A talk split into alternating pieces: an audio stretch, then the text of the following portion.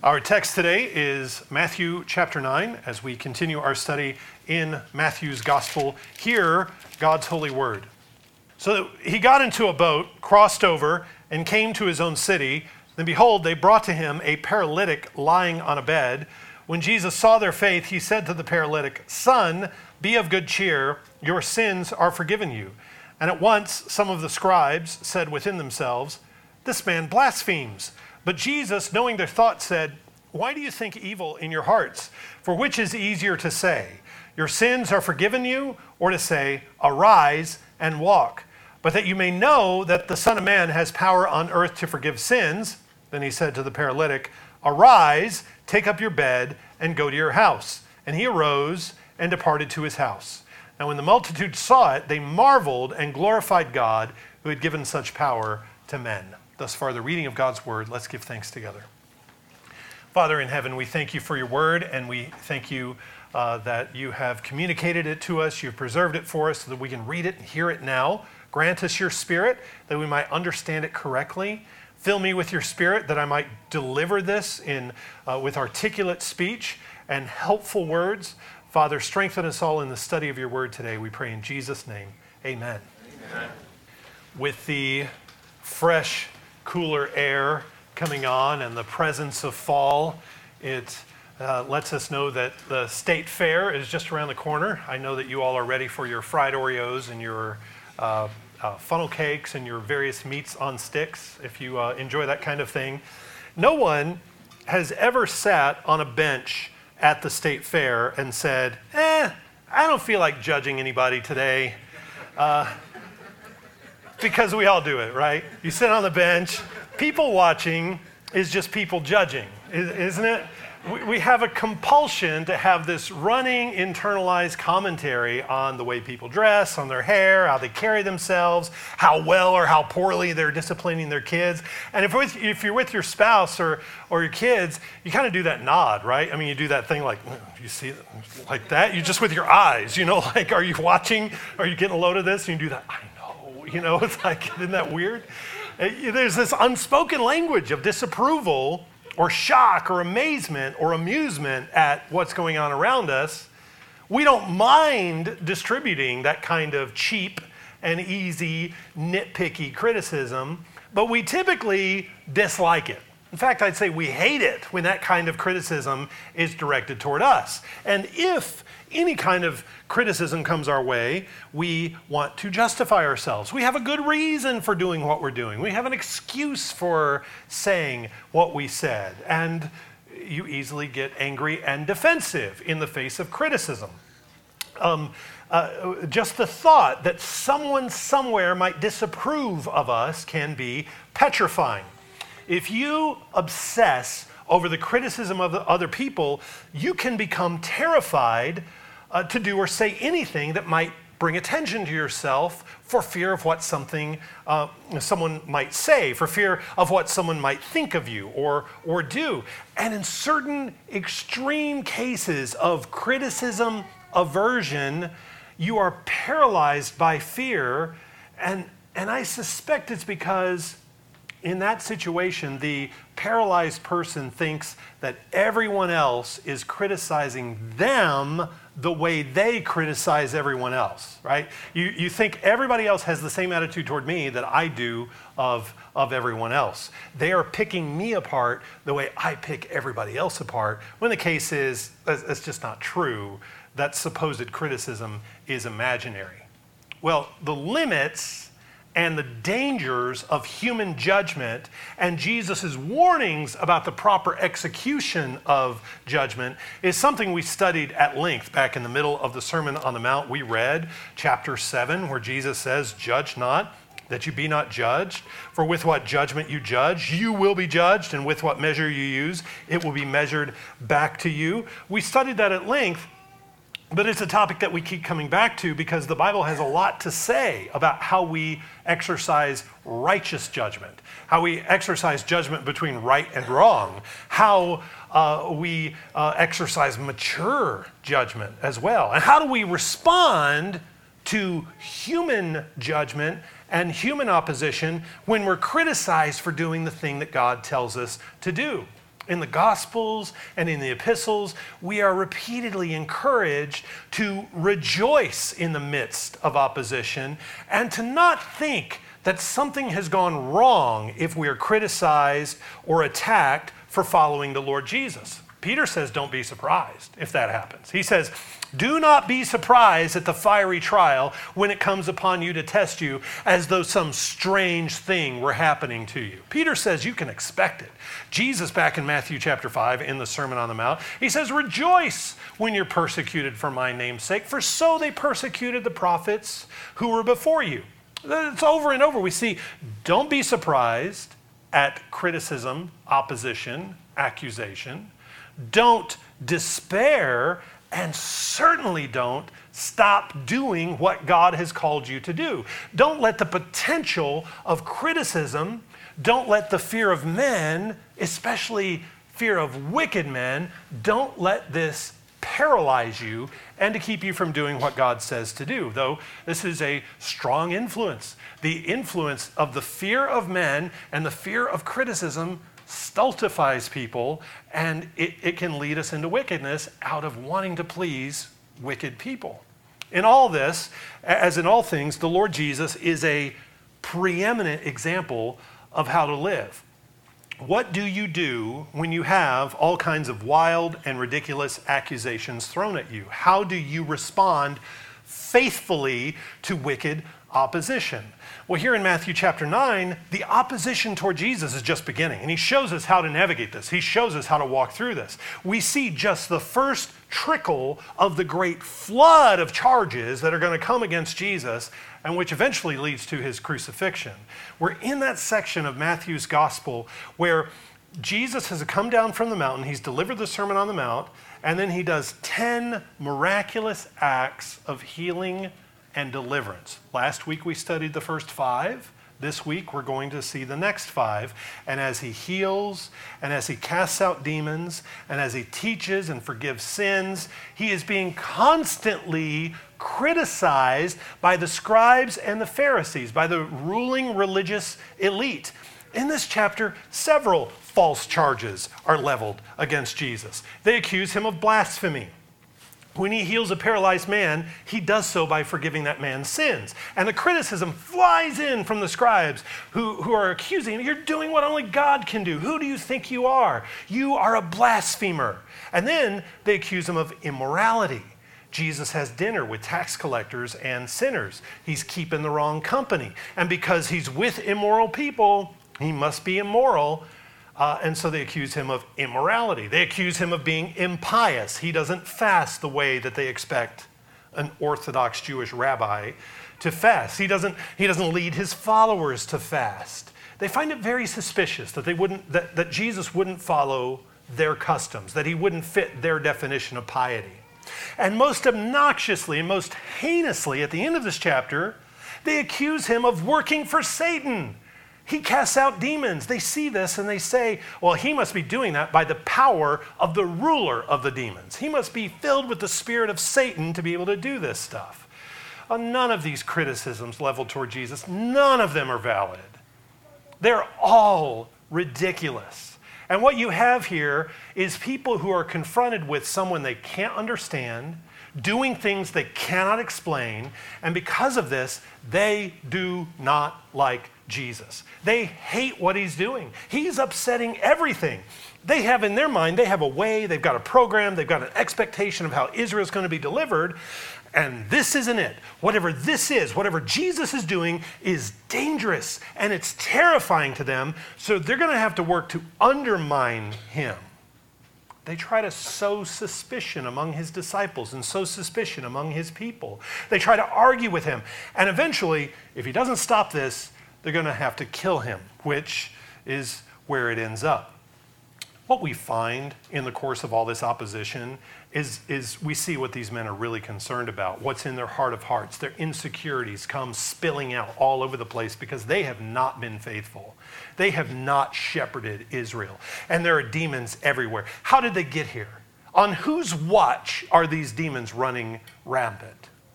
So, as we work, through this chapter, you see that Jesus doesn't respond to this opposition with rage. He doesn't respond with defensiveness. He doesn't even look irritated necessarily. He occasionally stops and answers their questions in a disarming way.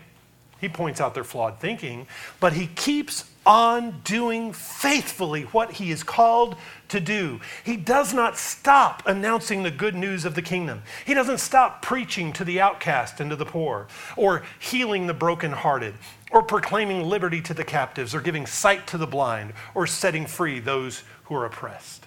Let's walk through this chapter together and see how he does this. We read just a few verses a few minutes ago where Jesus healed a paralyzed man lying on a bed who is brought to him. Uh, this is, it must be the same event that Luke told us about, where he was teaching in a house. Jesus was teaching in a house, and suddenly there was a uh, impromptu skylight cut into the uh, roof of the house where Jesus was teaching, and they let their friend down um, on, on a bed, down to get in front of Jesus. The same exchange happens, the same events happen before and after that, so it must be the very same event that Luke tells us about. In both Matthew and Luke, when Jesus sees the faith of the friends, he doesn't immediately say, You are healed, the way he normally does.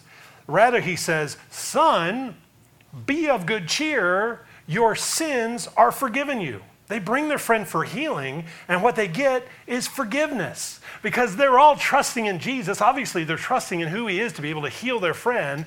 They're trusting in him, and Jesus responds to that trust with mercy, with forgiveness, and his grace. Uh, there's a point that Jesus is making here, which is this I can heal your friend, I can do that, but that healing is going to be temporary. He's going to get old, and he's going to die one day. This healing is only good for this life, for this body. I'm going to do something for you way more than that. Not only for you, not only for the man on the bed, but for all the friends as well. I'm going to do something for you that has eternal significance. I'm going to release you from your sins. That's your greater need, and I have the greater authority to meet that need. It's at this point that the scribes take exception and that's where they accuse Jesus of blasphemy. They say, only God can forgive sins. Who does he think he is?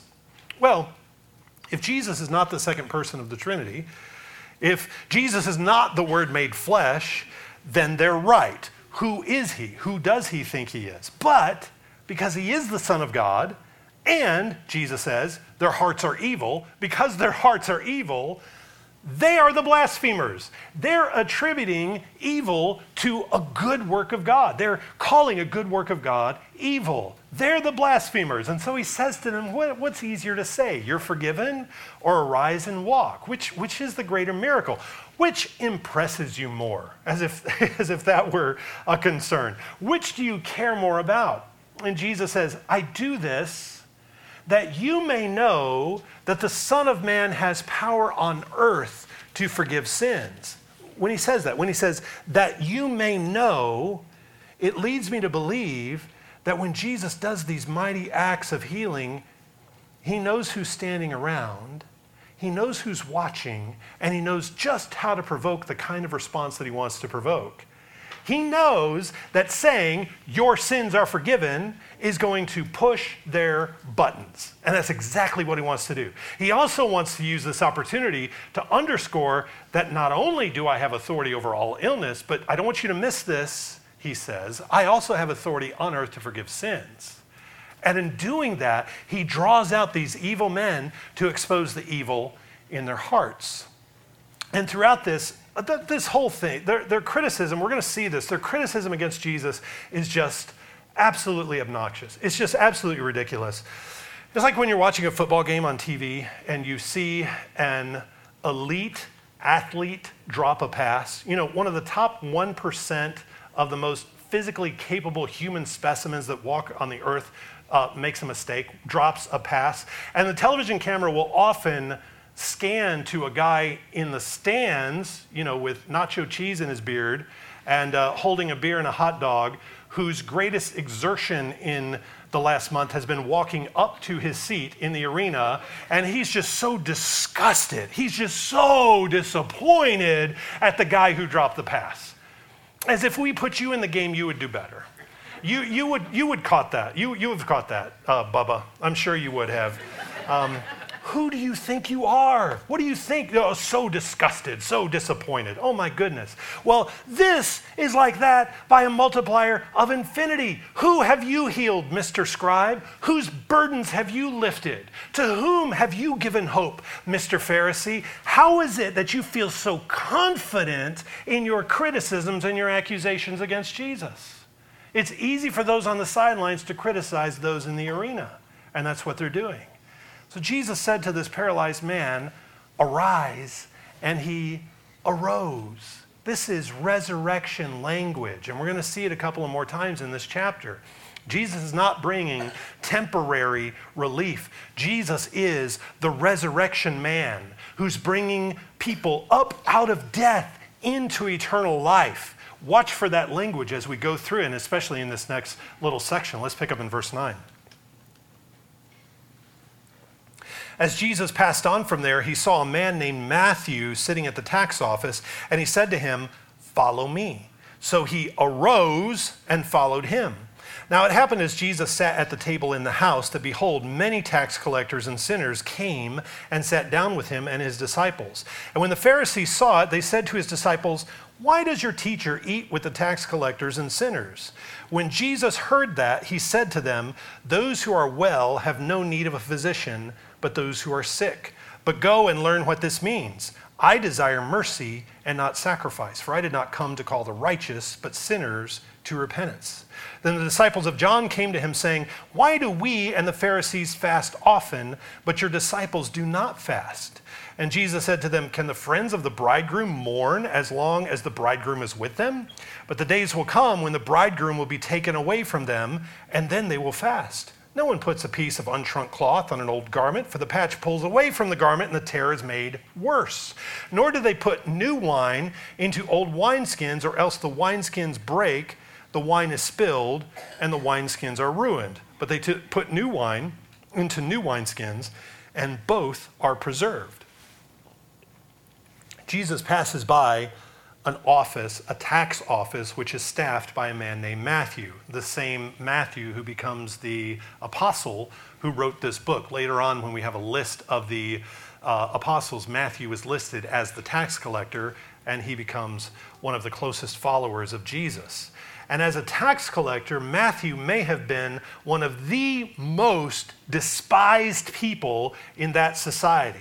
No one enjoys paying taxes, and I can't imagine anyone would look forward to spending time with an IRS agent in, a, in any kind of official capacity. But in that day, there's even an extra layer of corruption and fraud to the collection of taxes. The Roman government had developed a system to collect taxes as efficiently and as cheaply as possible, so they auctioned off the right to collect taxes over a certain region.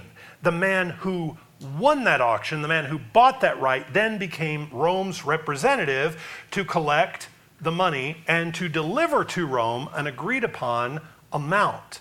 So anything that he could raise over and above that amount was his. He was allowed to keep it and he could set those commissions anywhere he wanted. And of course, that is a wide open door for abuse. Nobody knew what they were supposed to pay in taxes. It's not like you could go look it up on an inter- uh, internet page or, or find the manual, a tax guide, or anything like that. It was up to the tax collector to tell you what you owed and then expect you to pay it. And there were property taxes and income taxes and duties to be paid on goods that were imported and exported. There were road taxes, there were sales taxes. The taxman cal- calculated it all and he collected it from you, and they were notoriously dishonest. So you can imagine everybody, everybody hated them, especially in Jewish society. Here's a man, Matthew, his, uh, that's, that's his Greek name. His Hebrew name is Levi, uh, just like the, uh, patriarch Levi. Um, his name is Levi, and, and even though he's a Jew, he's working for their country's oppressor. He's working for their country's conqueror, and he's amassing great wealth at the expense of the oppression of their people. What is your opinion of a man like that if you're living in Judea uh, around Capernaum at this time? You don't like this man at all. And this is the man whom Jesus publicly calls to join him. Jesus goes deliberately out of his way to call this man. He picks this man. He walks by his desk and he says, Follow me. And Matthew arose, another resurrection, and Matthew follows Jesus. He leaves behind his former life, he leaves behind everything that went with it because of his profession, because of the work that he did, Matthew must have been an educated man, a man skilled in language, and he uses those skills to spend the next couple of years writing down what Jesus said, writing down what Jesus did. And he ends up, Matthew ends up authoring one of the most important books in history, the Gospel of, of Matthew. We followed that account up with a dinner party. It appears that Jesus spent that evening in Matthew's house, eating with all of Matthew's colleagues and friends, but predictably, the Pharisees have a problem with this. They don't ask Jesus, they don't go to him first. The Pharisees now, they ask his disciples, and their, their questions are not genuine. Their questions are not sincere. They're trying to sow doubt. They're trying to, to create division and they say, Why does your teacher eat with tax collectors and sinners? They're, they're trying to uh, stir these people up against Jesus. Well, well, why do the Pharisees have a problem with who Jesus eats with to begin with? Why do they care about who Jesus' friends are? Well, there was a reason. They believed that the future of their nation depended upon keeping their distance from unclean Gentiles and everyone who's in league with them. Their national identity was wrapped up in their ability to keep themselves pure from association with anything they thought was unclean. Now, I always need to stop whenever we look at this and, and this kind of thing, because it comes up throughout Acts and, and the epistles. God's law never said that you can't eat with a Gentile. God's law never said you can't befriend a Gentile. This is all first century, second temple, extra biblical uh, uh, law code uh, stuff, purity code stuff. Uh, that's not in God's law, and yet uh, they've uh, uh, uh, put together these uh, expectations. You can't eat. Now, God's law said about it separated between clean foods and unclean foods, but it never said who you could share table fellowship with. There's a way to navigate clean foods and unclean foods as well. But they had this expectation. They believed that God's Messiah would not come and he would not deliver them so long as they were all mixed up with these Gentile dogs, these Gentile pigs.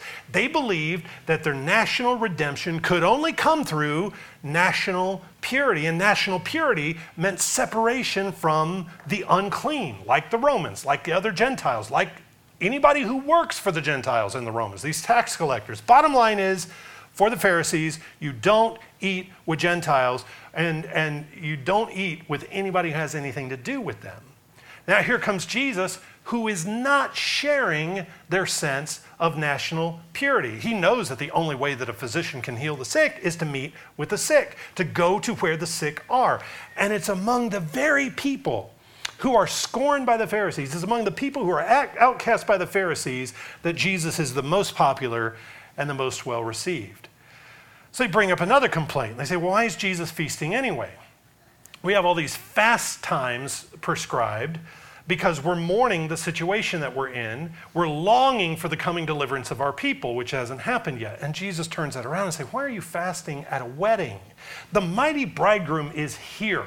Messiah is with you. You don't fast when you have the full reality of God's promises coming true before your eyes. Now, the time for fasting is coming, but it's not right now. This is a wedding, and you're trying to act like it's a funeral. And it's obvious that their system and all their assumptions are not equipped to handle what he's doing. So he's not going to conform to their expectations.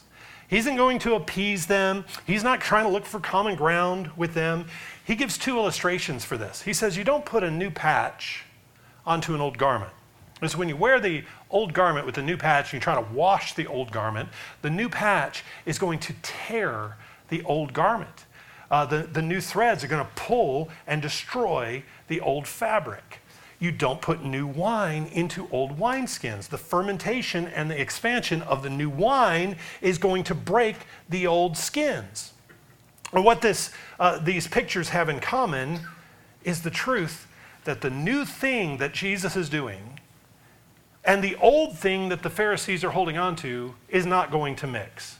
If you're going to hold on to that old thing, which is mostly extra biblical rabbinic teaching, the oral law tradition of the second temple, stuff that is outside of God's law, that's what they're holding on to. And Jesus said, I'm not going to try to put my gospel into that old wineskin. That, that's ridiculous. It's going to destroy uh, everything.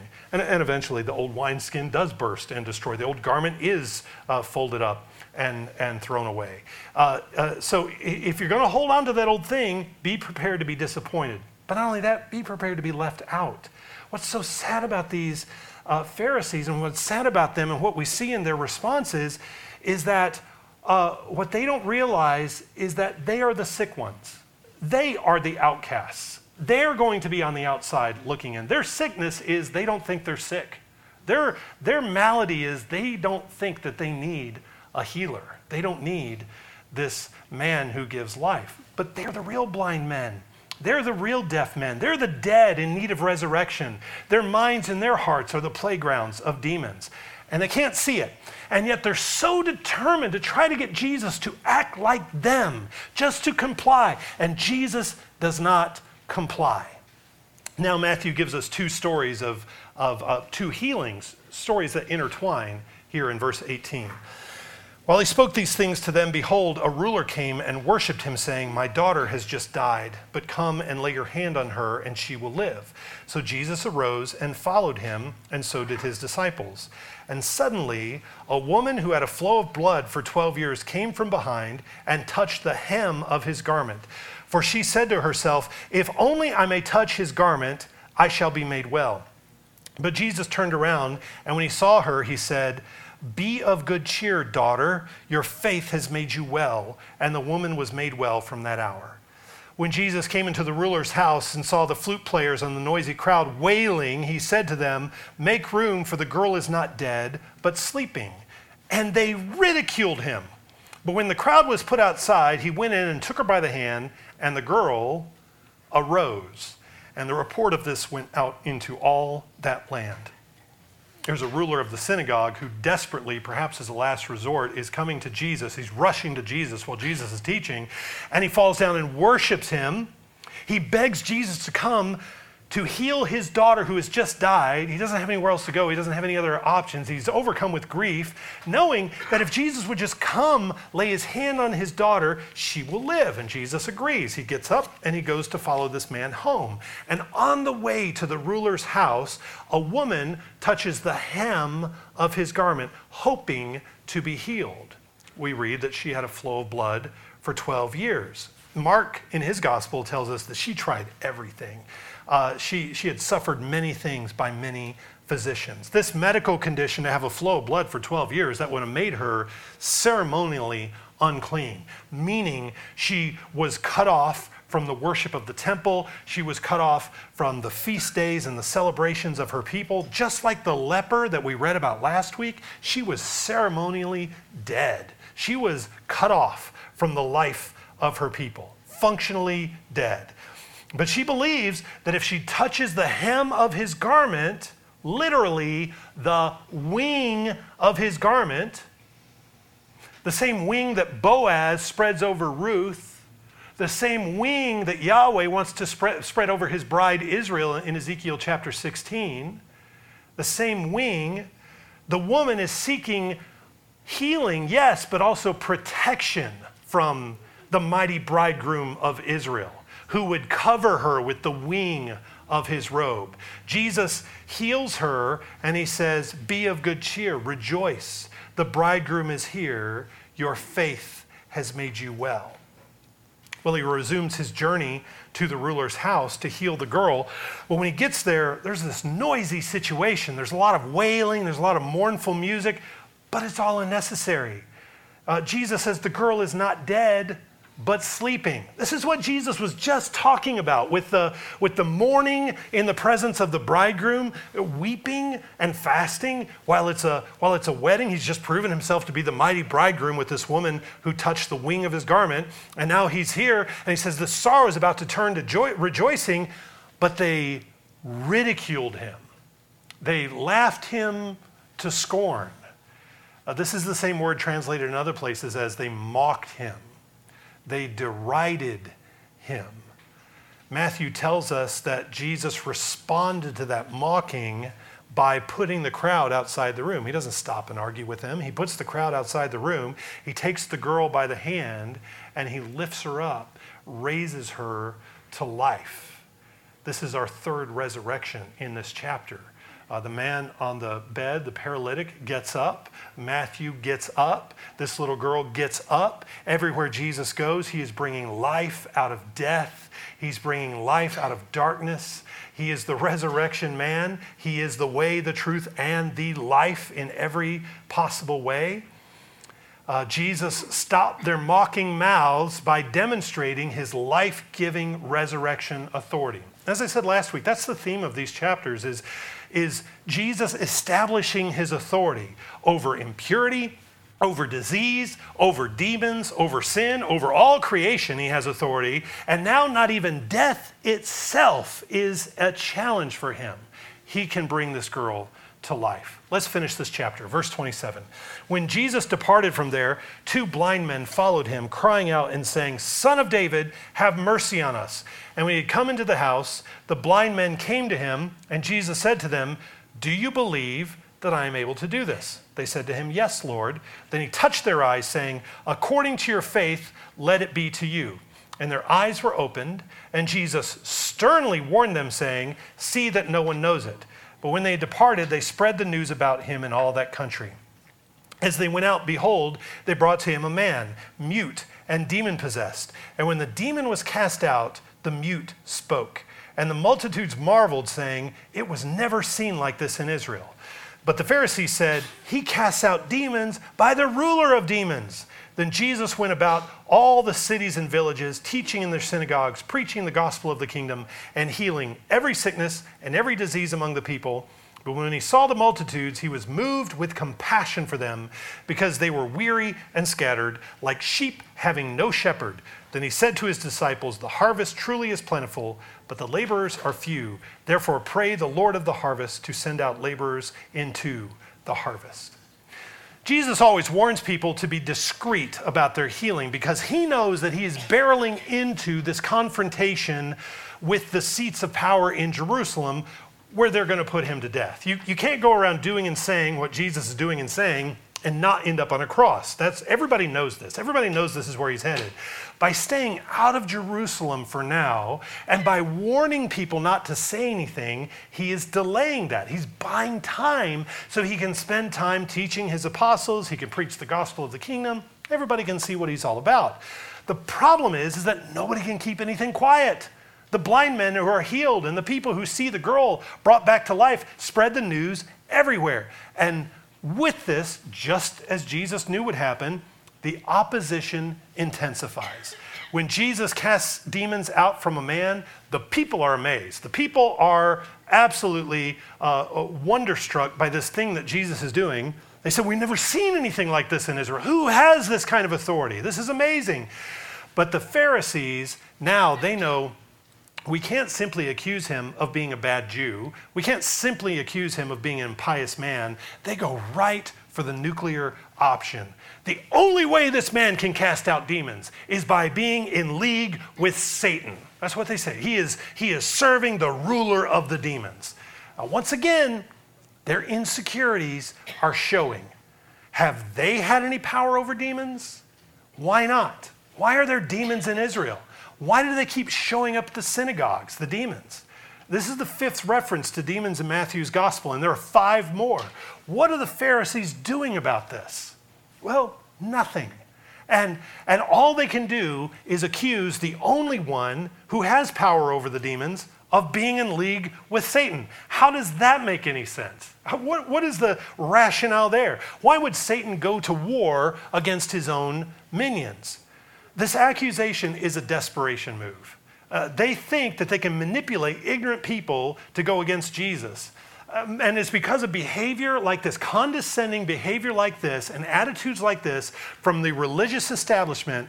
It's because of this that the people are, as Matthew says, they are weary and scattered like sheep without a shepherd. Look again at how many insults and accusations Jesus has absorbed in just this one chapter. They called him a blasphemer. They criticized him for eating with sinners. They accused him of a lack of piety for not fasting. They laughed him to scorn and they mocked him when he said the girl was only sleeping. And then they charged him with working for Satan. How did he respond? How would you respond? If I called you a blasphemer right now, how would you take it? What if I said, You're serving Satan? You're on Satan's team? Uh, I think you'd be indignant. I think you would be outraged. I think you might even get defensive. We, we respond most passionately when we're accused of things that aren't true. Baseless accusations will drive you mad with frustration. Now, if there's any truth to an allegation and you're a humble person, you'll take it to heart. If somebody brings to you something legitimate that, that actually, yeah, I can see, I think I, I think I did that. I, I think I did say that. I think I did do that. I'm, uh, and I, I was wrong. I'm sorry. I repent. You seek to make it right. None of us, none of us are above correction, especially when a brother or sister or a fellow believer brings something to our attention. If we've sinned against them, we want to know about it and we want to make it right. That's not what's happening here. That's not what we're talking about. What do you do with an empty accusation? What do you do with a false allegation? empty accusations like this from people with twisted minds and twisted hearts who are not interested in doing what God says, they're not interested in what God requires. What do you do? How do you respond? Do you work to justify yourself? Do you try to prove to the accuser that what they said is false? Do you watch your step? Do you tiptoe around them, hoping, I hope I don't provoke them into saying anything even more outrageous? So maybe I'll just I'll just watch my P's and Q's. I'll just watch what I say, I'll watch what I do. Do you try to appease? Do you try to work with the accuser and say, well, yeah, I kind of see your point. I kind of see how you would think that I was working for demons by casting out demons. Is that do you do you kind of give them a little bit of ground and say, yeah, I see how someone would think that. Maybe I am too much like that. And, you, and then you back off doing the thing that you know is right because you just can't handle the opposition. Are those our options? Is that are those the things we do? Well, Jesus doesn't do any of that. Jesus does none of that. His responses to them are not defensive. There's a point later in Matthew's gospel where he unloads warnings of judgment on the scribes and Pharisees.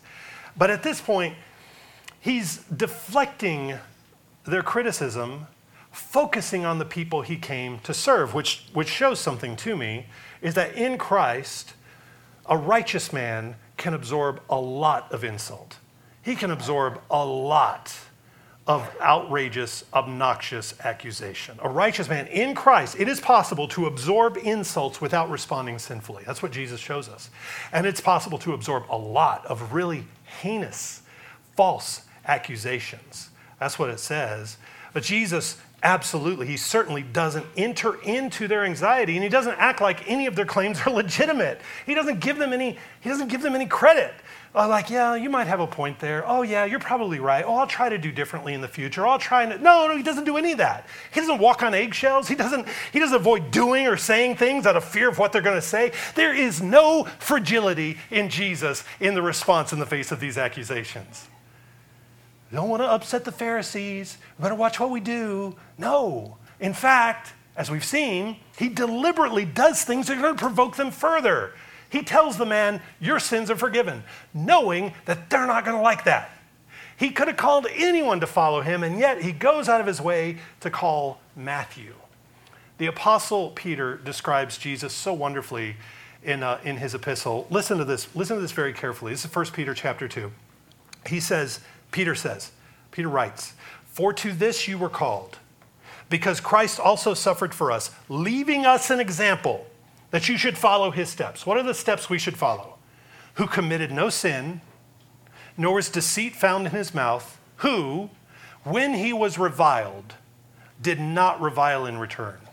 When he suffered, he did not threaten, but committed himself to him who judges righteously who himself bore our sins in his own body on the tree, that we, having died to sins, might live for righteousness, by whose stripes you were healed.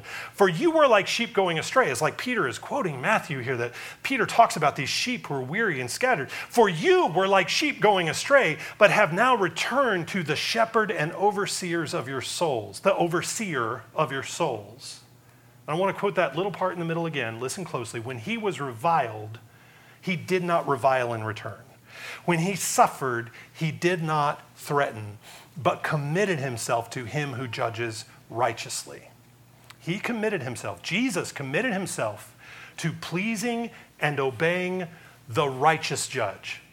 His Father in heaven is the righteous judge.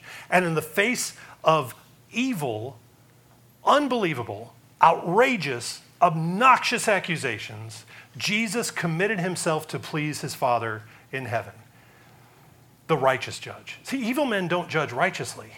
And we're not required in any sense to live up to their expectations or to live down to their standards, as the case may be. Or, or we're not under any obligation to fulfill their definition of what they think a Christian is. We commit ourselves, like Jesus, we commit ourselves to the one who judges righteously, who is God the Father, because he's the one we're going to stand before in the day of judgment. So draw encouragement from this example of our Lord Jesus, especially in the middle of conflict and opposition. Be boldly, confidently, courageous in serving your Father in heaven. Do not answer reviling with reviling. Don't take the bait of evil men. Don't enter their framework and try to make what you believe fit their old dead wineskin, their old dead garment. Don't, don't adopt their definitions. Don't give them any ground. Do what God put you here to do. Do it with great joy. Don't apologize for it. Rest in following your great shepherd. Let's pray. Father, we thank you for calling us the way you called your servant Matthew.